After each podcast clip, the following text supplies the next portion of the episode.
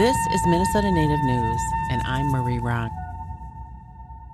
A recent report from the state of Minnesota shows nearly half of Minnesota counties that border reservations are not protecting federal rights of vulnerable Native children and their families. Reporter Melissa Townsend tells us more. The Indian Child Welfare Act, or ICWA, passed in 1978, and the Minnesota Indian Family Preservation Act, or MIFPA, passed in 1985.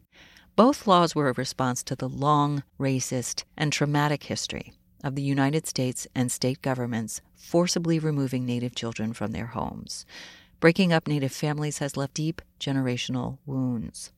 Priscilla Day, Leech Lake Ojibwe, is a professor at the University of Minnesota Duluth in the Department of Social Work, where she trains social workers.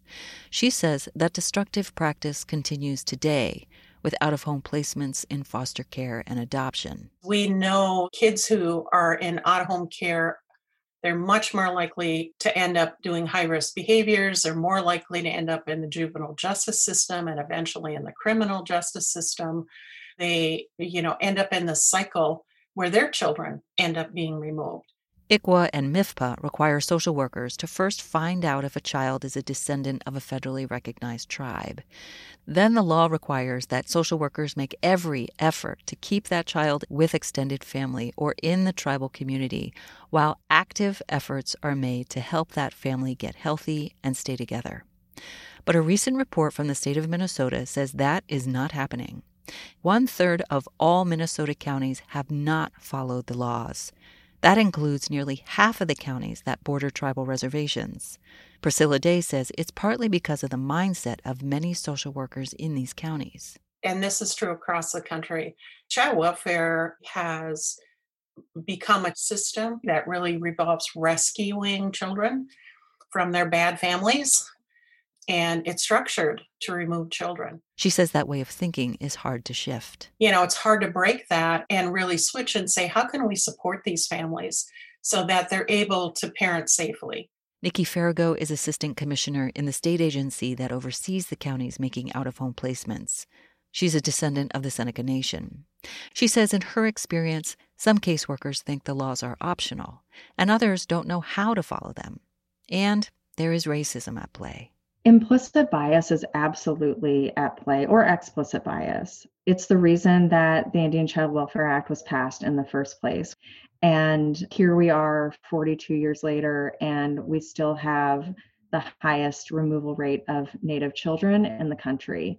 It's simply unacceptable. Now, for the first time, those non compliant counties will be financially penalized. In 2021, those counties will receive half of their previous levels of state funding for out of home placement services. Nikki Farago with the State Department of Human Services says this is a financial incentive to follow the law. I haven't seen a focused attention on ICWA compliance until now. So the funding source clearly has been a motivating factor for counties.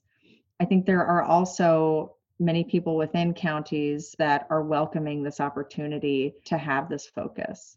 Farago says her priority is to offer good training for county social workers. What we can get at with training is increased understanding at the outset and better practices at the outset before we see a need for corrective action. This past January, Priscilla Day and her UMD colleague Jerry Jaskin, White Earth Ojibwe, began offering a 20 hour training on ICWA and MIFPA for social workers who are new to the field. Day says it's like a light bulb comes on for them.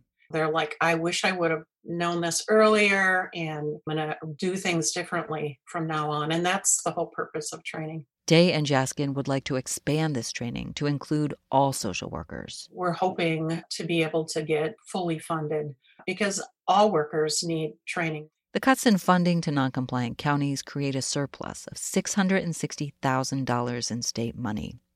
Right now, that money is slated to go into the state's general fund. The state legislature would need to act to divert the money toward training to help county social workers follow the laws and help Native families heal and stay together. For Minnesota Native News, I'm Melissa Townsend. Minnesota Native News is produced by Ampers, diverse radio for Minnesota's communities, made possible by funding from the Minnesota Arts and Cultural Heritage Fund and the citizens of Minnesota.